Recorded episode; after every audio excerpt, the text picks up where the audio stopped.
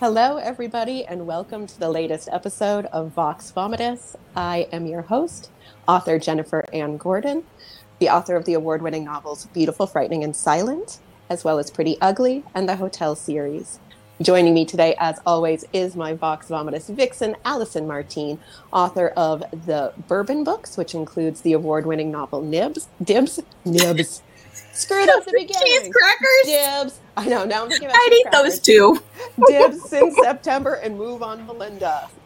With us today is Peter Clines New York Times best-selling author and author of his brand new book, which came out yesterday, The Broken Room. Ah. For those of you who are only listening, we all held up the book at the same time, so it was book magic. Welcome, Peter, to Vox Vomitus. Hi, thanks for having me. Thanks for being here.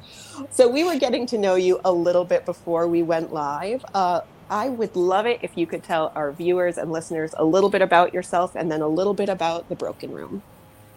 Uh, okay. no well, pressure.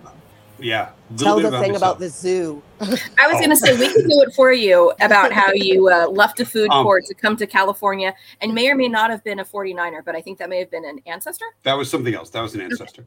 Um, yeah, I uh, basically grew up back in New England, and it, it, we were talking beforehand about how when you're a little kid, everything seems normal. Um, so I grew up in a little town in Maine on the beach that was a resort town. So like, you know, half the town empties out in the winter. Um, and it was a, I just thought it was normal that you grow up in a town with tons of empty buildings and an old half abandoned amusement park and, you know, weird little movie theater. And because we had this zoo right here, uh, basically there's like the zoo about man, I guess maybe three quarters of a mile, maybe half a mile of woods, and then my back, my actual backyard, the backyard of my the house I grew up in, and Did you ever Like- sneak into the abandoned zoo? oh, all the time, yeah, when we were a kid. Again, we all just thought it was normal, and then every now and then, like during the summer when the animals were there, like the parents had like this phone tree because you suddenly hear the oh mountain lion got out, everyone get your kids in, you know, and That was going to be my next question. and yeah, you know, and we'd be like playing out back, and mom would yell, "Come in!" Mountain lion on the loose. Um, I grew up in New Hampshire, which is also in New England, and we lived not too far, which is in New England for people who don't know. Um, we lived close to a place called Benson's Animal Farm, and Benson's they would allow the baby animals, not the aggressive ones, to just kind of roam free during the summer. And I remember yearly I was chased by a baby ostrich multiple, multiple times. Maybe they need to redefine what aggressive means. I know. Like, that ostrich is a jerk. so now I have like a weird fear of ostriches. I don't think that's that weird. So, but Pete, now you're currently in San Diego. So, is it a requirement for you that you live near a zoo? Do we lose Peter? He's frozen, He's frozen. and he looks really confused in our in our. See, I think he looks like he's really issues. I am probably having the issues. There you are. Are we you can back? hear you. He's in the broken room. He is in the broke. We already broke Peter in the broken room. He's back. Ouch. Okay. You are. You were in the I'm broken sorry. room. I do not know what just happened right there. I'm sorry. That's okay. We got you back. I was just asking if it's a requirement that you always live near a zoo. Um, I'd never thought about it, but no, because I when I lived in LA for a while, I was nowhere near a zoo. They have a zoo. I was going to just not a say, I feel like depending on where in LA you are, zoo is all relative. yes. Well, And I also wanted least- to know: Do you sneak into the San Diego Zoo at night? And I won't tell if you do. I can't say, but I used to have a job where we did get to hang out at the zoo at night a lot. So, what is that job? What was that job? Zoo Uh, I- security? no, I used to do uh, lighting events. Okay. It was one of the many odd jobs I had at different times. So we would, the company I was with, uh, we would go in and we'd be the ones who'd like set up the little dance plazas Yeah. and stuff like that. Yeah, it's like event planning in a hotel. Yeah, It's yeah, and they they've got like steel drum bands and all sorts of stuff, and they they Right. actually do during summer have zoo after dark and things like that. so- Exactly. That was the, we did that keep it all stuff. Yeah, the company the company that I worked for set up a lot of the lights for that sort of stuff. That we would go in, they'd have us there when nobody was, so we'd be there in the middle of the night, you know, setting up lights and hearing the lions get fed or something like that. So ah. so Pete, I've I've read your books for, for a couple years now, and it's kind of funny because Thank your book was the very first audiobook that I ever bought myself. You have you you have the honor of being the one who I'm like You were an gonna audiobook virgin until Peter okay, Clines. technically only sort of because here's the deal. My husband and I share an account and I used to say audiobooks aren't like actually reading books. That's cheating. And I was so elitist about it, which is so funny because I'm constantly listening to them now. But he got one and he's like, Oh, I have this and it's narrated by Wil Wheaton. Do you want to listen to it? And it's really unfair to use your wife's childhood crush against her like that. So of course, yeah, I, I listened to it. But then I'm like, well, okay, this is this is cool. What else can I get? And just randomly going through, I'd never heard of you. I found the fold. I loved it. He listened to it too. So that's that's been my experience with it. But here here we go going through this now. You're like, okay, the broken room. This lovely book Again. here. I'm like, oh, Oh, this- hang on. Yeah, hold on, let's I do it thought- again. this Okay. this lovely book has has some tenuous connection to the fold. Is that is that correct? That it's in kind of the same universe? Do you have your own cinematic universe Um, now, Peter? I wouldn't say cinematic universe, but I've I've played around with sort of the more the multiverse idea Yeah, that I okay, that, that makes sense. that I, I let well I think all of us like like the the idea of like oh what if this person turned out somewhat different Yeah, um Yes. so one thing like if you read this book the character Hector um Who Hector. is my new book boyfriend, by the way. um, Hector is actually in the Ex Heroes books that I wrote. Um, and there's a whole bit in this book, not really giving anything away, when he talks about when he was a kid and his his grandfather took him down because it's like I'm either going to join a gang or you're going to enlist. And one of your grandfather choices. dragged him down. In the Ex Heroes book, Hector is a gang. Hector is a gangster, and he had been in one of the LA gangs when the Oh. zombie apocalypse happened. Okay, I So- love that I love that too. because I, I because I've had people who were asking who saw that you were coming on the show and they're like, oh, is it connected to this? And I'm like, I'm not sure. There's some tenuous connections here, but I'm not sure it's the same one. And then I'd heard, oh no, Hector's a new character, so he is, but he isn't. Right. And I, love and I hate and, and I hate no offense. I hate getting those sort of questions. Not like for me, but even in general, when people like, you know, when I announced a new book coming out, and everyone's like, is it tied to the threshold books? Is People want to know. Yeah, They want to know, but at the same time, it puts you in this awkward spot because obviously for a lot of these sort of things, finding it out is part of the fun. Yes, yes, That is it Easter connect- eggs. Is it connect- right? Um, the, the example I gave people is like, okay, if you're a Marvel movie fan, Mhm. and you say, okay, is Ant Man and the Wasp connected to the Avengers? And it's like, well, yeah. no, Ish. but yes. But if I say yes, I'm kind of giving something away. Right. You But don't if- want to give away the whole plot. I think what most people are asking is if they come to this one without having the, read the other ones, are they going to be confused? Are they going to be missing backstory? Because I know a lot of people like me, I'm the kind when I start reading something and I find out, oh, I'm, I'm misunderstanding stuff. I'm not getting the depth. I want to read things in order. I know other people are like, I like reading things completely out of order. So that's kind of like you're trying to balance what reader preferences are because they they want to have they want to have all the pieces of info before they go into the broken room. and and that's why I, I try very few of my books. The Ex Heroes books are more or less a series. Obviously, as you get deeper into the Ex Heroes books, Mhm. greatly helps to have read the earlier Ex Heroes books.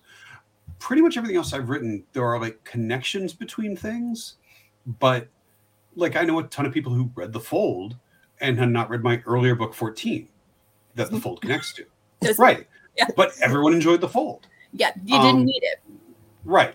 And that's how I prefer to tell stories. They're that, like, loosely. Loosely related. right. I, yeah. Yeah. I think if if I've got a book, if I haven't planned it that way, it feels kind of cheaty to say this book would. Be, you're not going to understand this book if you didn't read that book and that book and that book. Yeah.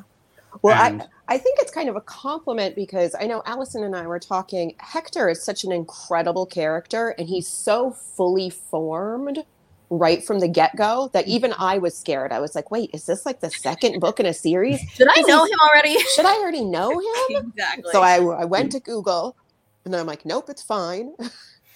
but I mean, When it's I- a testament to your writing that he Yeah. came out like fully formed. think when I when I wrote this, uh, the, the whole book kind of came out of nowhere, and I wrote the first three chapters like over a weekend. Just sit down and like bam, bam, bam, and the three the first three chapters in the book are almost exactly as I wrote them that weekend. There, has been very, very minimal editing. And because of that, that I wrote it in a weekend, I was then convinced they were garbage and that I had screwed up something. And so my partner's a writer, and I showed it to her, and I, I showed it to like a couple other friends.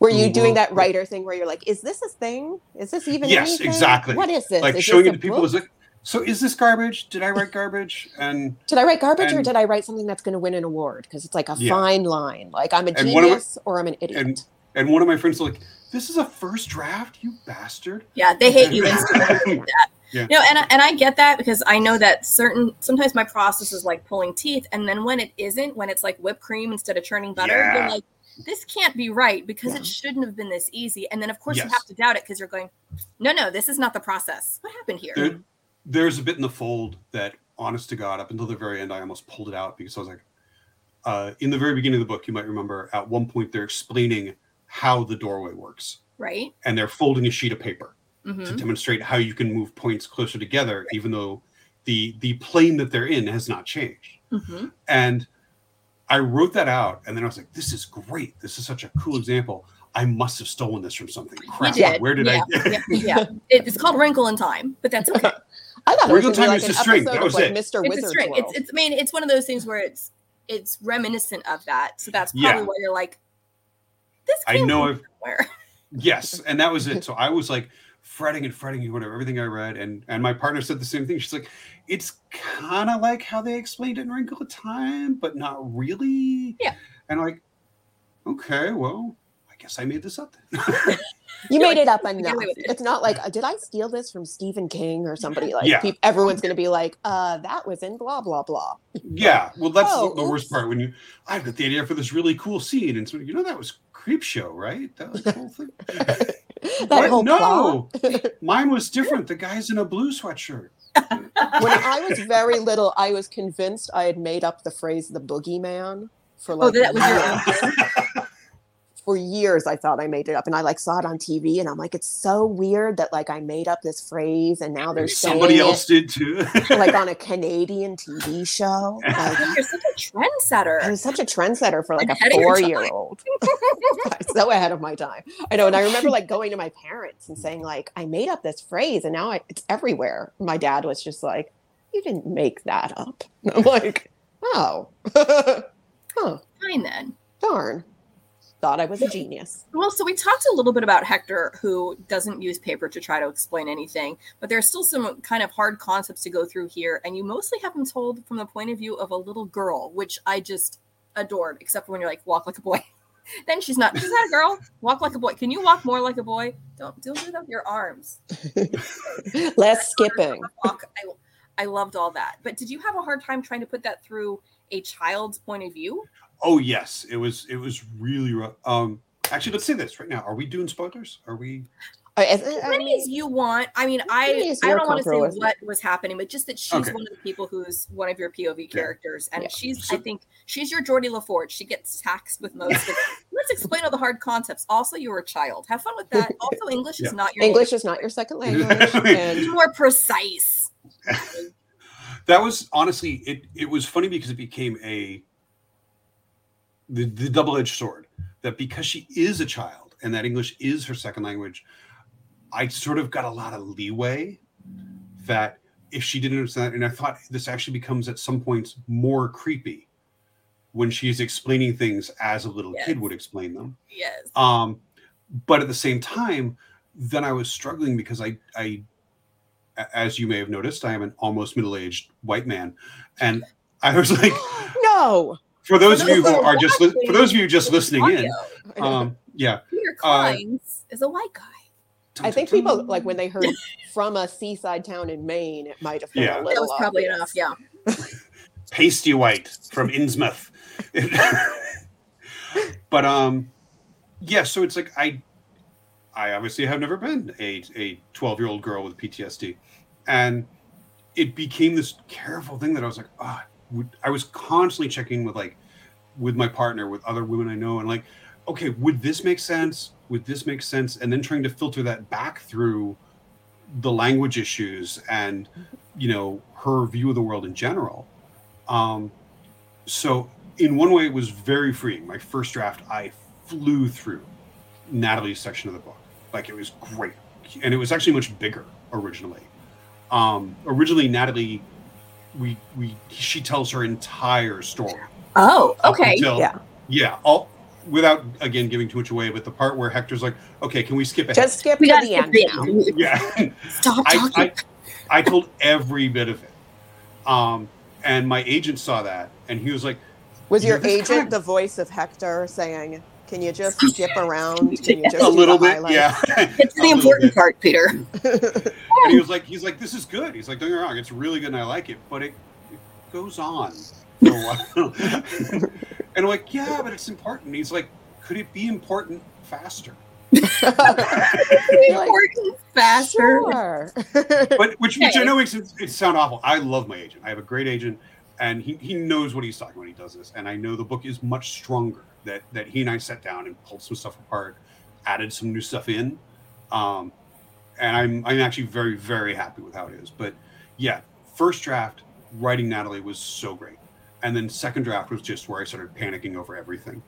Of like, Yeah. okay, you know, and I'm I was asking my partner I would, the most bizarre questions about like, you know, okay, when you're growing up as a little girl, when do you notice this? When does this happen? When would Okay, and I I know what you're you're in you're you're Yeah, referencing as far as there is another character who's slightly older than that character who is uh you know her her responses to things are a little different she's a side character so i can see how that would have been relevant you weren't just and fishing for weird topics I know. Like, at what age So- does this happen? And people are like, "Don't be gross, Peter." yeah peter but kind of and Pervert. like- peter the pervert no it's for a book. It's for a It's book. for a book, I always my excuse but we only get away with it for so long yeah.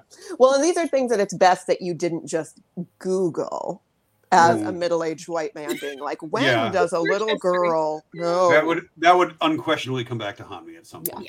So, but it was always i thought very much so handled so delicately and i feel like some of the things you did especially earlier on in natalie's journey because they're through her perspective and her not really understanding what was happening you can be really harsh and blunt with the realistic the realistic aspects of the story she's going through because uh, for those who haven't gotten a chance to read it because it only came out yesterday this story deals with some mis mishandling of things. Let's just let's call it that by the yeah, we government can say maybe So- mishandling of things that happen on or near our borders. yeah on or near our our borders and how To the children. might come through there are treated and things like that and and the way she's able to talk about it without like just going through it as opposed to it coming across as political or judgmental she's just experiencing it so there's a Yeah, real she's raw just and, like, saying the words. yes it's and like that, it's on the surface right there like this is where she is this is what she has to eat this is where she sleeps and that was another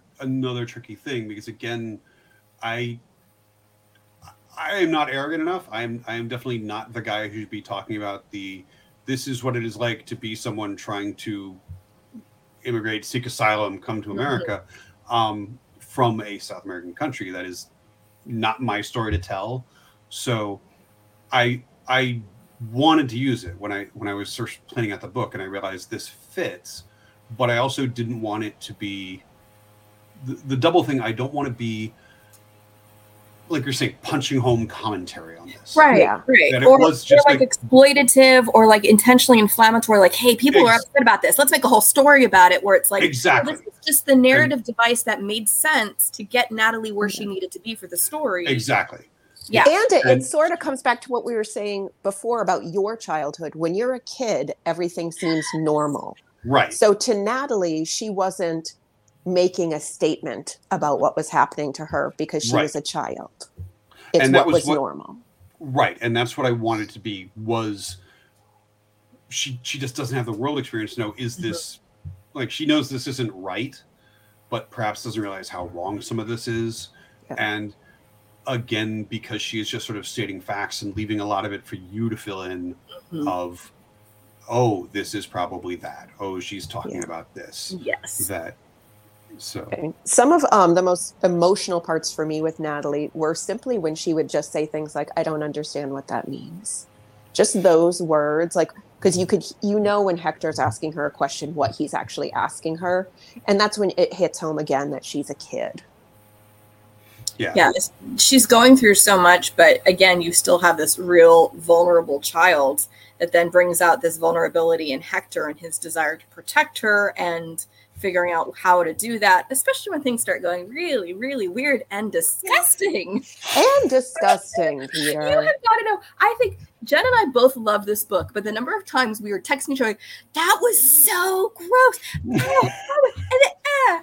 and then i realized and jen i didn't I I, didn't it say this too. earlier you realize we have no room to complain our show is called vox vomitus I know. I not thought to doing myself, this anything is he the did. best show for Peter. But our show in. is Vox Yeah. What what I'm hearing is this book succeeds with you on many levels. yes, Yeah, it really hit home thematically. gallons For- of levels And I will say, because and I don't want to say exactly what it is, but this book gave me a brand new phobia oh yeah we thank you that I was like, I've never thought of that before. And now I've been thinking about it ever since. pretty much pretty much Every time I cough, I'm like, as an asthmatic, I cough a lot. And I'm like, we're not we're not even worried it's covid anymore I'm completely worried that like something from the broken room has happened to me. you're like oh what did I just?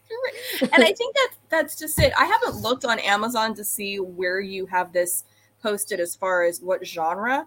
I, I keep saying you're a sci-fi thriller author. Is that is that what you term yourself I- as, or what are you? I Don't just a white man again. We already know that one. It's like I'm just a man card. from Maine. no, from I, me.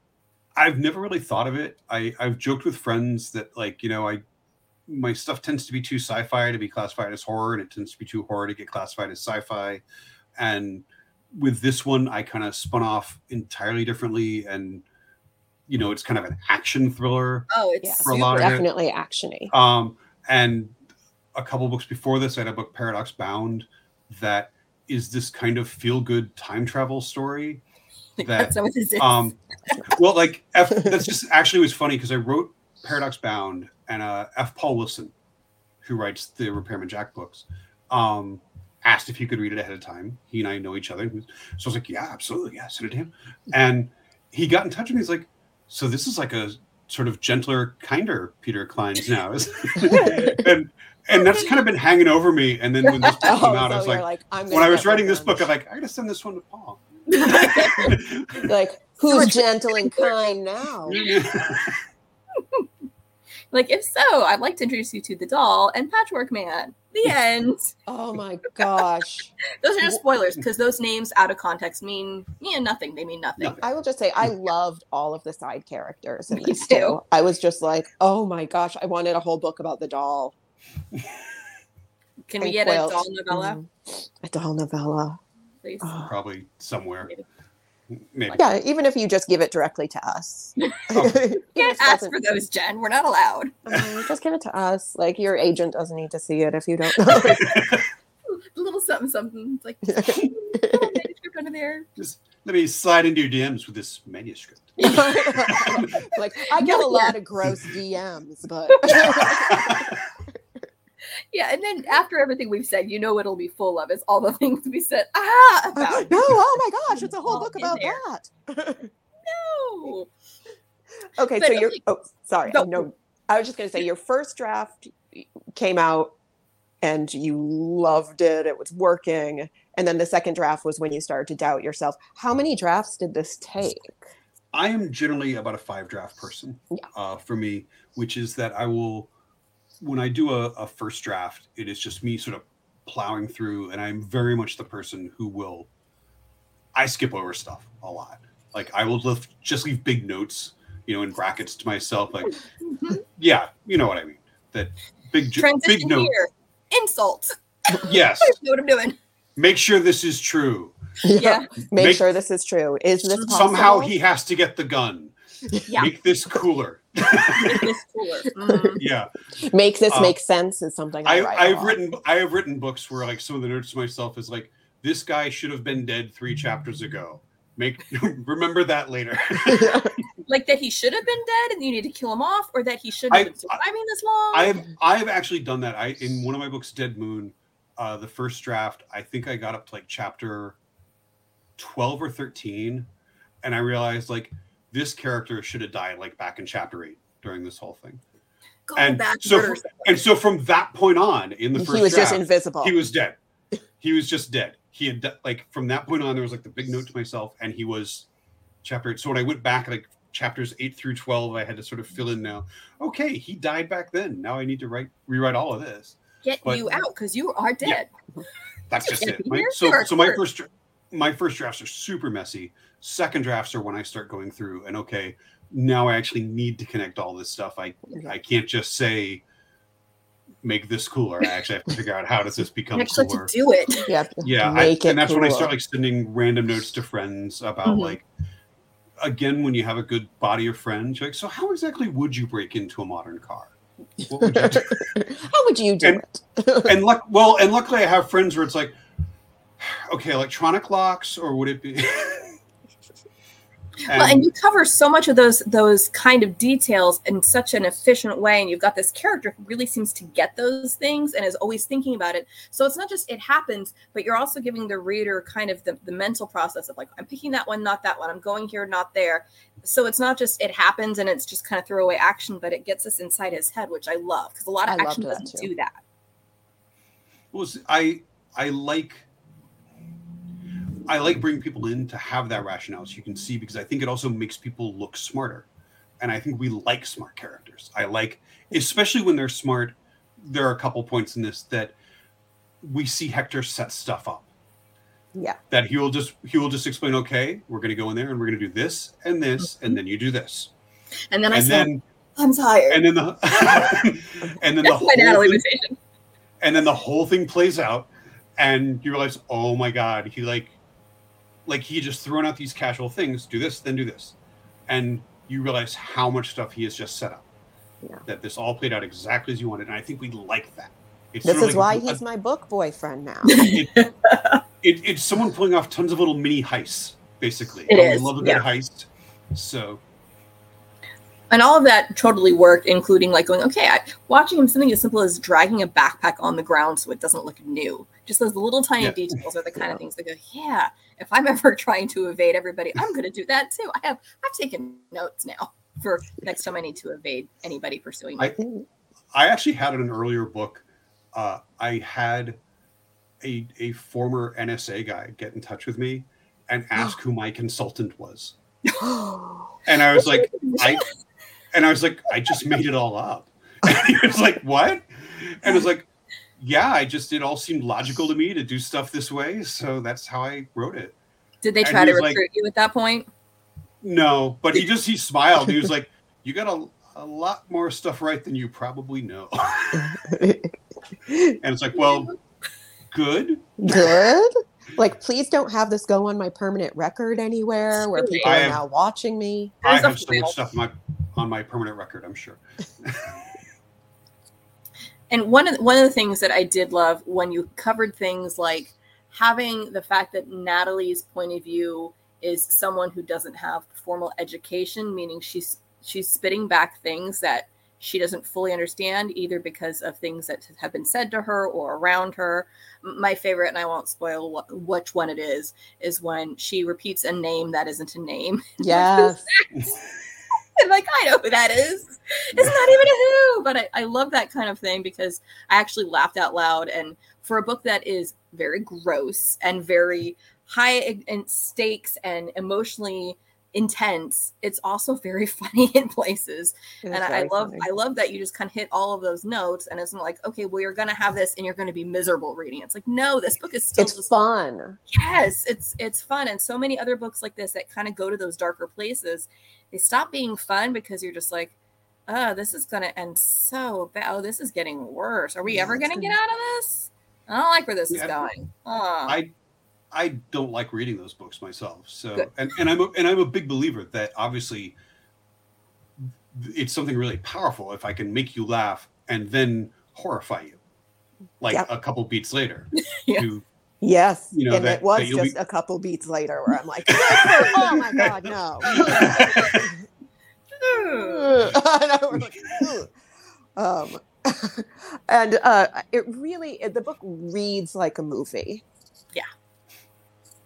Yeah. So Fingers crossed. Who knows? I know. I'm like, do you know anything?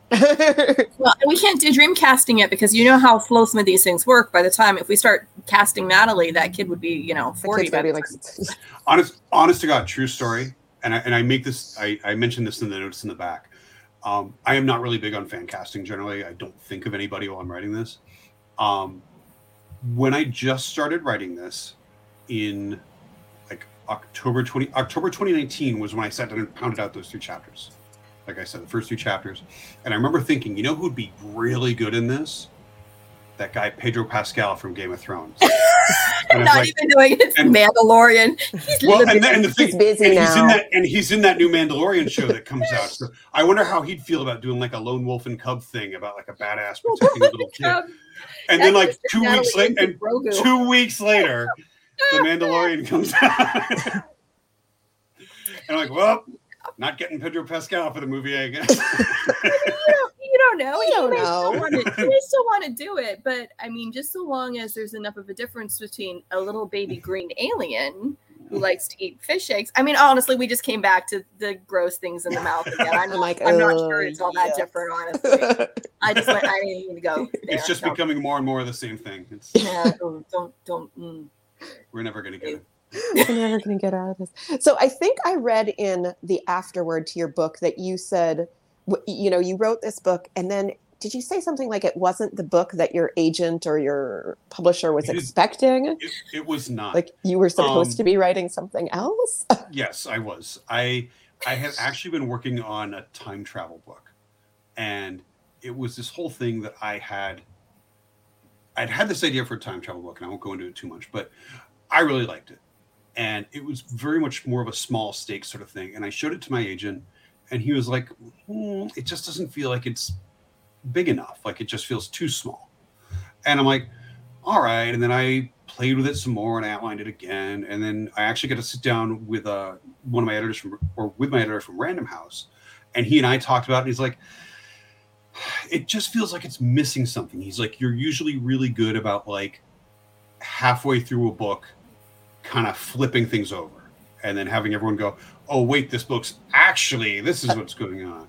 And he's like, and, and this doesn't have that. This doesn't feel like a Peter Clines book. I'm like, all right. So I went back and I and I had like rewritten my outline for this thing three or four times, and I was just, eh, you know, starting to lose interest in it. To be terribly honest, um, and I'm I'm still probably going to go back to it at some point. But then I got inspired with this, and I hit it, and I wrote it, and I told my agent, I was like, all right, I'm working on something. And I, you know, it's been about a year going into 2020, which was a sucky year to try and write. Which a was book. just like the perfect time to be writing anything. Everybody The was so relaxed and uh, the broken year. the broken year. yeah. Yeah. exactly and and then i sent it to him i think like in august of last year i was like all right it's all done and he got it and i told him like you know it's this new thing with a new title and blah, blah, blah.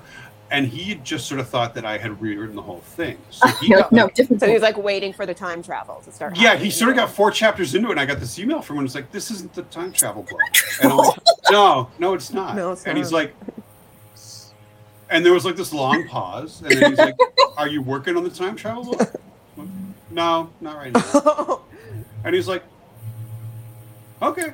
And and he read it and he was like, yeah, I like this. And then he got back to me and he was like, and like we said, he's like, all right, you know, let's shorten that, let's change this a little bit, do this. And and he had some good solid notes. So I went back and rewrote part of it and he took it out and we got some interest and then we got other interest and we made some deals and now it's in everyone's hands. So well, you know, supply chain withstand. Supply chain. We That's what matters. That's We what have it. matters. What's funny is Allison got it, I think, like two days before I did. And I was like, what? I didn't get mine. Oh she my was so mad. I was so mad. And then I realized I hadn't been to the mailbox because I live in rural New Hampshire and the mailbox is way at the end of my very long driveway. So I was like, oh, it's cold. It's- And I was like, so I sent my husband, I'm like, can you go to the mailbox? I might have something. And he came back and there it was. So I immediately took a picture of it and sent it to Allison. I'm like, oh, it was in my Give it- mailbox. I'm like, Sorry, calm I down. Out. I'm like, the book looks so pretty. I can't believe I didn't get one. sorry. Yeah. I was hysterical. It is a like very that. pretty book. It's It is. very pretty. and it's big and it's heavy. It's it's heavy, and as anybody saw my Instagram yesterday, I unintentionally matched it with my shirt. I made my kid take a picture of me holding it. I'm like, I matched my book. I I don't know why, but I make her do things like that. I'm like, Look at I tried to match the book today, but I think I'm I'm you're close. You're I'm close. In real life, this looks closer to that. like, it, it works. It's all good. You know, priorities. Okay, so are you are you going to go back? You said possibly to do maybe a fifth draft of that time travel book. Is it is it the kinder, gentler Peter Clines? Do we need it to be Um, less kind and gentle? No. No, it's not. But I actually, the, the, the thing is though, then my agent and I started talking, and I've, I'm currently about sixty thousand words into a a completely different book. Uh, again, but this one he knew about, and this is actually one of those things I, I, you know, every now and then he and I will get together, and I will just bounce ideas off him, and he's like, "Oh, that sounds cool." I'm like, "Yeah, I don't really want to do it though, right now." and and then he's like, "Oh, I-. this sounds is why you gonna do it, though. only Well- tell your agent about ideas that you really already have in your But- head. You have you're not really- learned that lesson either, Jen. I have not Right. learned that. lesson. oh, I guess I'll write that book then. that's just it. I have, a, like I said, I have a great agent, and he and he Yeah. he respects my bizarre process.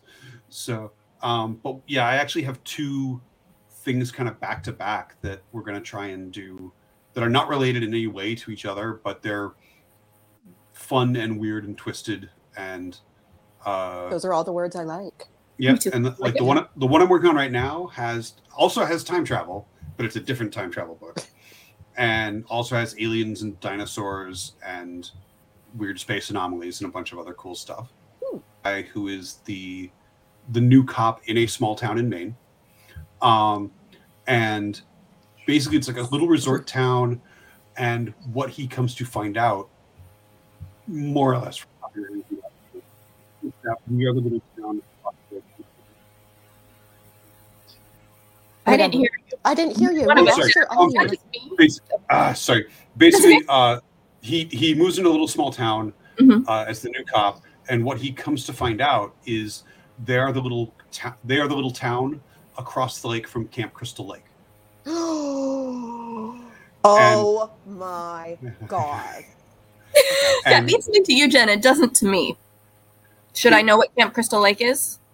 it's well, obviously, it's not Camp Crystal Lake for copyright reasons and all. Yeah, I was gonna say, but what are you essential calling it? um, I'm probably calling it like you know like Camp New Eden or something silly, something like that. Um, Allison, Camp Crystal Lake is a long time summer camp where kids are go to learn arts and crafts and boating and get decapitated. Then get And decapitated. then they I get mean, murdered. get a merit badge for all of those things. Yes, their head counselor, their head counselor is brutal. I love it. I I just now love I just want to just dreamcast the name of this place in Camp New Eden. I'm I, I'm still playing. I mean, it's super rough. I'm playing around with everything, but that's gonna, the way I, I pitched it to him was. Uh, are you familiar with uh, Edgar Cantero had meddling kids? His book. Oh, it's it's a really wonderful book. It's not Scooby Doo grown up, but it's also it's Scooby Doo grown up. As soon as you said those meddling kids, that's where we all went. I Yeah. pulled my Um, mask off, and I would have yeah. gotten away with it too. it- oh, you should definitely check it out because basically it's about the the mystery gang, but not meddling kids or not, not Scooby Doo. Uh, getting back There's together no again as a dog that talks. no, there is not, Oh, but there is a dog. Um, Yes. there is a dog who is who's like the grandson of their dog they had as kids. Oh, that's funny. Yes. Uh, broke Jen. I know. yes, and the whole idea is that they're coming back together because they're realizing, like, yes, when we were kids, we solved all these mysteries. We solved the mystery at the old summer camp and the mystery at the old house, the mystery old, and they're coming to realize, wait, what, what actually happened that last night on our last case at the old house? And it spins into this crazy Lovecraftian mystery that they are coming back to solve as adults now. That reminds me kind of of one of Straub's books. Jen, you remember, do you remember which one I'm talking about? I'm trying to think of the one, the one with Lee and Eel, but I'm not remembering the title. I title. can't remember. It's not Ghost Story. I'll think of it later. It's not Ghost Story. but it's No. one where it's it's kids who then grow up later, and then you know something terrible happened, and one of them died, and then they That's come like one of my favorite genres of any kind of book or movie is Yeah. something terrible happens when people are Mhm. kids and then they have to come back and do anything. I'll read anything that that's about. Well, and Because it's Koko. Straub has that too. They're not kids, but they're young, young, uh, young military guys who come back. It's like, and one of your old Marine buddies or military buddies is probably killing a lot of people right now. We should probably go Yeah. stop him. It's probably our fault,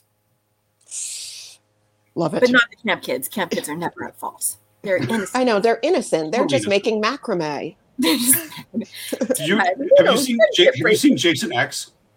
Jason X is honest to God my favorite Friday the Thirteenth movie, No, I haven't. and the, it's it is the infamous Jason in space.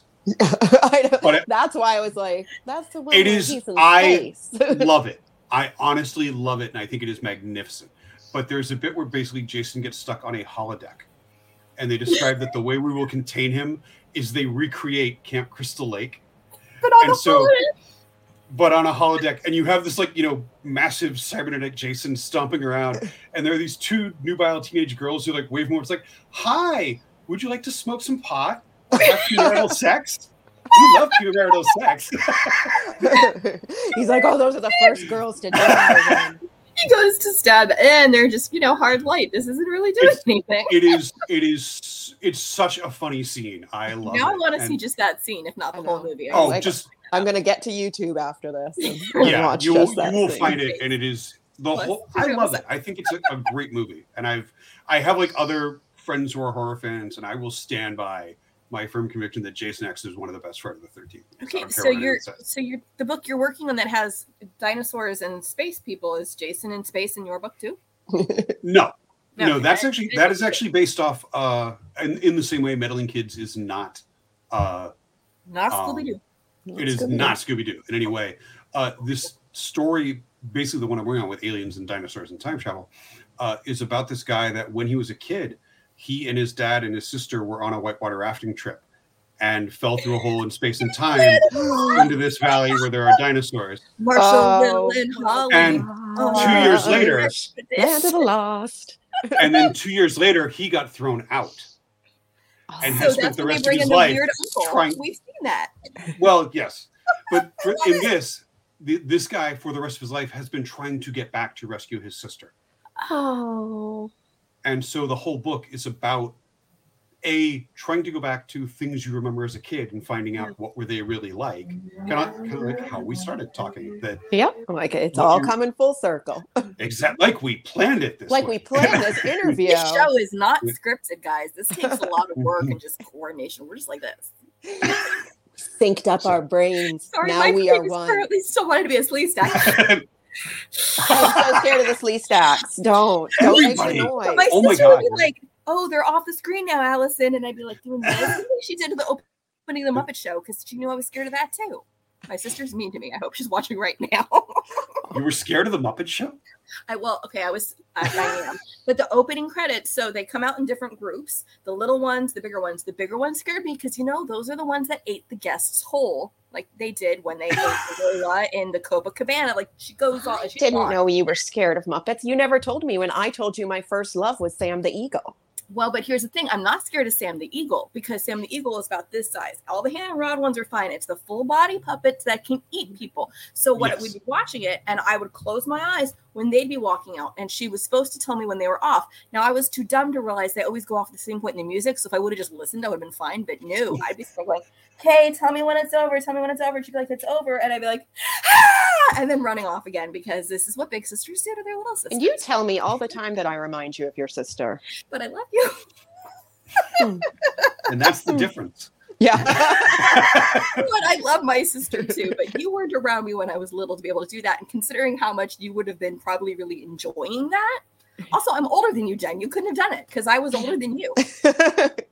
You can't. On that can't note, poor. Peter's like, what did I just get involved in? no this is great i'm actually loving it i was i was totally confused and when you mentioned oh my god i forgot that's right muppets ate people sometime They did. Yeah, they you not? did. There's the one where they're all doing. I get by with a little help from my friends, and they're carrying somebody to go be sacrificed to like some Incan or Aztec altar god. Of course, there all were Muslims, maybe but some drugs going on in that writing it- room. Like do so not much besmirch Jim Henson's name, Jennifer.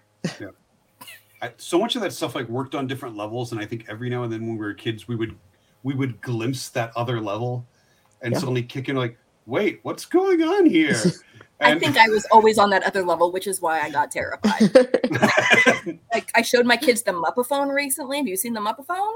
Where they're whacking the think so. thing on the head and they go, wow. Oh, yes! wow. Oh and you just Oh my God, I forgot about- the instruments.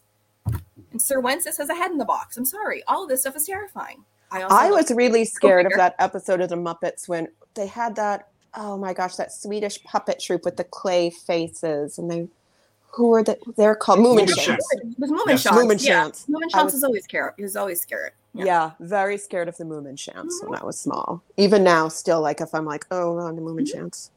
And I'm scared of the bread and puppet puppets that run around and do political political protest stuff with you know LBJ. And now we're singing hair. I won't sing anymore. I promise.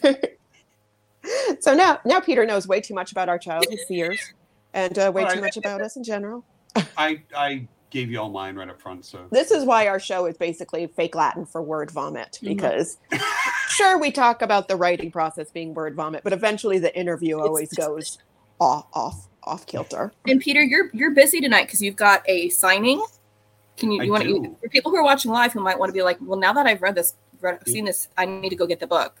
Where can if, they if you're you? watching live uh, tonight i'm going to be and you're in southern california uh, tonight i'm going to be at mysterious galaxy uh, in san diego um, talking about the book telling more stories about writing it how it came to be um, and then i'm also going to be actually this weekend i'm going to be up in los angeles at dark delicacies so Allison, go see him. I rather I rather go down to San Diego because it's a better drive than going to LA. But I gotta get my kids. Yeah. There. Can you send my kids? bring them along Come on. This one. Peter, thank you so much for Thank being you. here. You've been amazing. Everybody who's watching this live, watching this on the replay, buy the broken room. If you are watching this on the replay on YouTube, make sure to hit like and subscribe on our YouTube station. This is your place to find all the episodes of Vox Vomitus, as well as To the Moon, Allison, and Let's Scare Jennifer to Death. Stay tuned next week for our episode of Vox Vomitus with Robert Gwaltney with his book, The Cicada Tree. Nice. Bye. All right.